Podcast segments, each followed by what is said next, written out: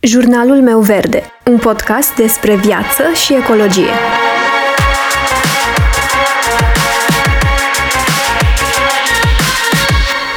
Bună, eu sunt Alexandra și tu asculți Jurnalul meu verde, un podcast despre viață și ecologie. De curând m-am apucat să citesc o carte care a așteptat cam de mult timp în lista mea de citit. Cartea se numește Anxietatea, este scrisă de Scott Stossel, sper că i-am pronunțat bine numele, și publicată la editura Humanitas. Până acum am citit vreo 200 de pagini și mi se pare tare interesantă, chiar vă recomand în cazul în care vreți să aflați mai multe despre acest subiect. Dar nu despre asta vreau să vă vorbesc acum. Ce voiam să spun este că citind din această carte mi-a venit o idee. Și anume m-am gândit că ar fi foarte interesant să mă documentez mai mult despre un subiect pe care voiam să-l abordez de ceva vreme și anume anxietatea ecologică. Din ce în ce mai des începem să auzim despre asta și pare a fi o problemă cât se poate de reală. Îngrijorarea este normală atunci când avem de-a face cu tot felul de provocări și situații în viața de zi cu zi. Însă, în momentul în care ajungem să ne îngrijorăm sau să ne simțim copleșiți fără motiv sau față de situații care nu se află în controlul nostru, atunci este o problemă. Anxietatea are foarte multe definiții. În cartea pe care spuneam că o citesc în momentul de față, am găsit o definiție foarte simplă a anxietății, dată de terapeutul scriitorului, scriitor care și el suferă de anxietate. Este chiar amuzant că la un moment dat scriitorul merge la terapeut și îi spune că începe să fie anxios, deoarece nu știe ce definiție a anxietății să folosească în carte. Iar terapeutul îi spune definiția lui și anume că anxietatea este teama de suferința viitoare, anticiparea temătoare a unei catastrofe intolerabile, fără speranța de a putea fi împiedicată. Anxietatea se poate manifesta în mai multe moduri. De exemplu, poți avea probleme cu somnul, nu te poți concentra sau te concentrezi cu dificultate, poți simți tensiune musculară, te poți confrunta cu migrene, nod în gât sau simptome gastrointestinale. Te poți simți lipsit de energie sau într-o permanentă stare de agitație. Ai grijă însă să nu te diagnostichezi singur, ci să mergi la un specialist dacă ai aceste simptome. Anxietatea ecologică se referă la aceleași sentimente de teamă, de îngrijorare, de a te simți fără speranță cu privire la ce se poate întâmpla în zona de schimbare climatică, la ceea ce se poate întâmpla sau cum te poate afecta pe tine, cum îți poate afecta familia, prietenii și generațiile următoare. Practic, experții utilizează termenul de ecoanxietate pentru a descrie anxietatea cronică sau severă pe care oamenii o trăiesc în legătură cu starea mediului. Citeam într-un articol de pe sfatul medicului că anxietatea ecologică nu este în prezent regăsită în manualul de diagnostic și clasificare statistică a tulburărilor mentale, DSM-5, ceea ce înseamnă că medicii nu consideră oficial că este o afecțiune ce poate fi încadrată sub un anumit diagnostic. Cu toate acestea, profesioniștii din domeniul sănătății mentale folosesc termenul de ecoanxietate în domeniul ecopsihologiei o ramură care tratează relațiile psihologice ale oamenilor cu restul naturii. De asemenea, este analizat și modul în care aceste relații afectează identitatea, bunăstarea și sănătatea unei persoane. Înainte să citesc despre acest subiect, recunosc că prima dată mi s-a părut ciudat, în primul rând, că există un asemenea termen, însă pe măsură ce am aflat mai multe, mi-am dat seama că are sens. Și chiar mai profund decât mi-am imaginat inițial. Când am auzit prima dată de acest termen, mă gândeam că anxietatea ecologică e ceva ce se leagă cumva de un viitor mai îndepărtat. De teama că s-ar putea întâmpla ceva catastrofal într-un viitor mai îndepărtat. De ordinul anilor sau zecilor de ani. Ceva mai abstract și mai îndepărtat în orice caz. Însă, nu este chiar așa. Nu doar că este cât se poate de real și îngrijorător că acest termen chiar există pe bune și că oamenii sunt deja afectați de asta chiar în acest moment. Însă, ce nu am realizat la momentul respectiv este că există anumite categorii de oameni mult mai afectate decât altele.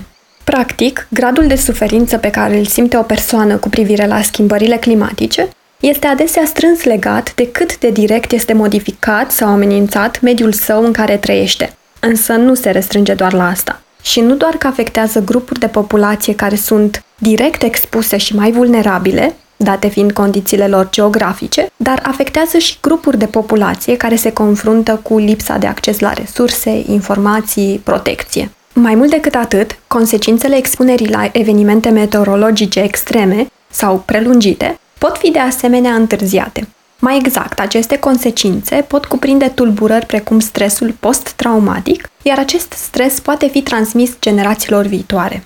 Și că tot am menționat despre stresul post-traumatic, chiar am găsit niște date într-un articol de pe Frontiers in Psychiatry, Frontiere în psihiatrie, despre impactul schimbărilor climatice asupra sănătății mentale, unde se vorbea, printre altele, despre impactul incendiilor de vegetație asupra sănătății mentale în zonele afectate de aceste fenomene. Și în articol se preciza că în anii care au urmat dezastrului a fost observată o creștere a problemelor de sănătate mentală, cum ar fi probleme generale de sănătate mentală, tulburări post-traumatice, boli psihosomatice și abuz de alcool.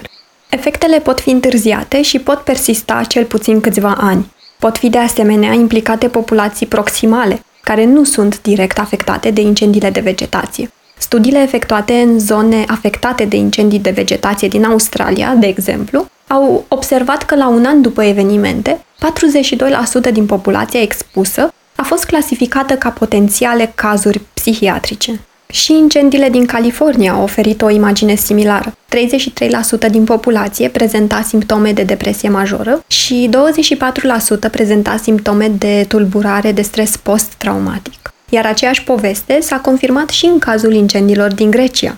Persoanele prezentau depresie, anxietate, ostilitate și paranoia.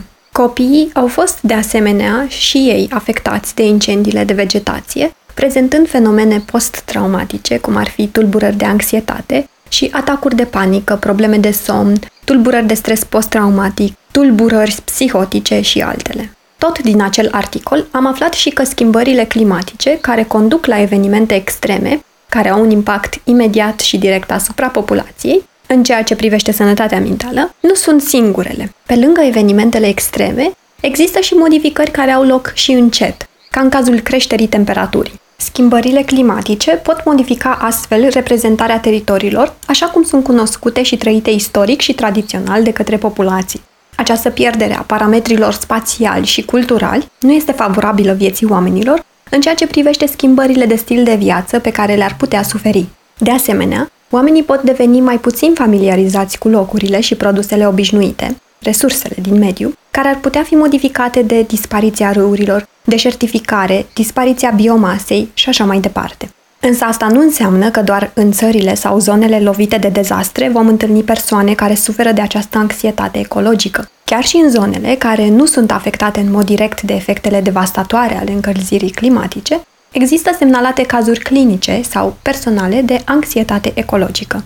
Și deși am fi tentat să spunem poate că în Europa nu avem de ce să ne temem prea curând, lucrurile nu stau de fapt chiar așa. Conform site-ului Comisiei Europene, se așteaptă ca schimbările climatice să afecteze disponibilitatea apei și să crească practic deficitul de apă în întreaga Europa. Au fost observate deja modificări ale debitelor râurilor, cu reduceri în sudul și estul Europei, precum și creșteri sau modificări sezoniere în alte regiuni. În cea mai mare parte a Europei, mai puține precipitații vara și creșterea temperaturilor vor duce la secetă estivală mai frecvent și mai intens. Regiunea mediteraneană se confruntă deja cu aceste efecte și se așteaptă să sufere de secetă mai extremă în deceniile următoare, împreună cu alte regiuni, cum ar fi Europa Centrală. Și exemple ar fi mai multe, atât de pe continentul nostru, cât și de pe altele. Însă nu vreau să aduc mai multe argumente sau să direcționez către sentimente negative, pentru că nu ăsta este scopul meu. Eu încerc să vă țin departe de știrile catastrofale și de breaking news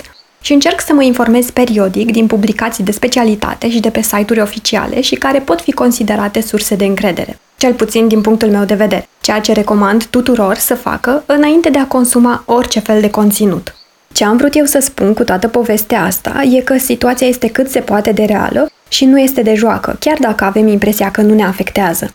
Se pare că la un moment dat, cu toții vom fi afectați de efectele climatice, într-o măsură mai mică sau mai mare. Și nu doar de efectele climatice în sine, cât și de problemele de ordin psihic pe care le pot crea, atât din perspectiva anxietății anticipării, cât și din perspectiva stresului post-traumatic. Însă, deși avem destul de multe motive de îngrijorare, trebuie să înțelegem că pentru a putea avea grijă de mediul înconjurător, trebuie să avem grijă în primul rând de noi. Așadar, trebuie să învățăm, înainte de a alege ce cană reutilizabilă de cafea să ne cumpărăm sau de a căuta produse eco-friendly, Trebuie să învățăm să ne gestionăm sentimentele cu privire la situația climatică.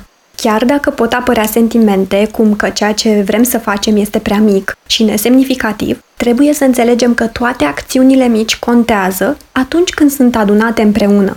Și trebuie să ne dăm silința, să ne concentrăm fiecare dintre noi pe lucrurile pe care le avem în controlul nostru. Pentru că noi nu suntem singurii responsabili să îndreptăm lucrurile și nu este în forța unui singur om să facă asta. Eu cred că este perfect în regulă să fie așa. Să nu stea în puterea unui singur om, unei singure entități, să schimbe radical întreaga lume dintr-o dată, indiferent despre ce subiect vorbim. Iar timpul va decide soarta umanității. Tot ce trebuie să facem este să nu ne dăm bătuți și să contribuim cu puținul sau cu mai multul pe care îl putem oferi. Îți mulțumesc dacă m-ai ascultat până aici și sper să mă asculți și următoarea dată.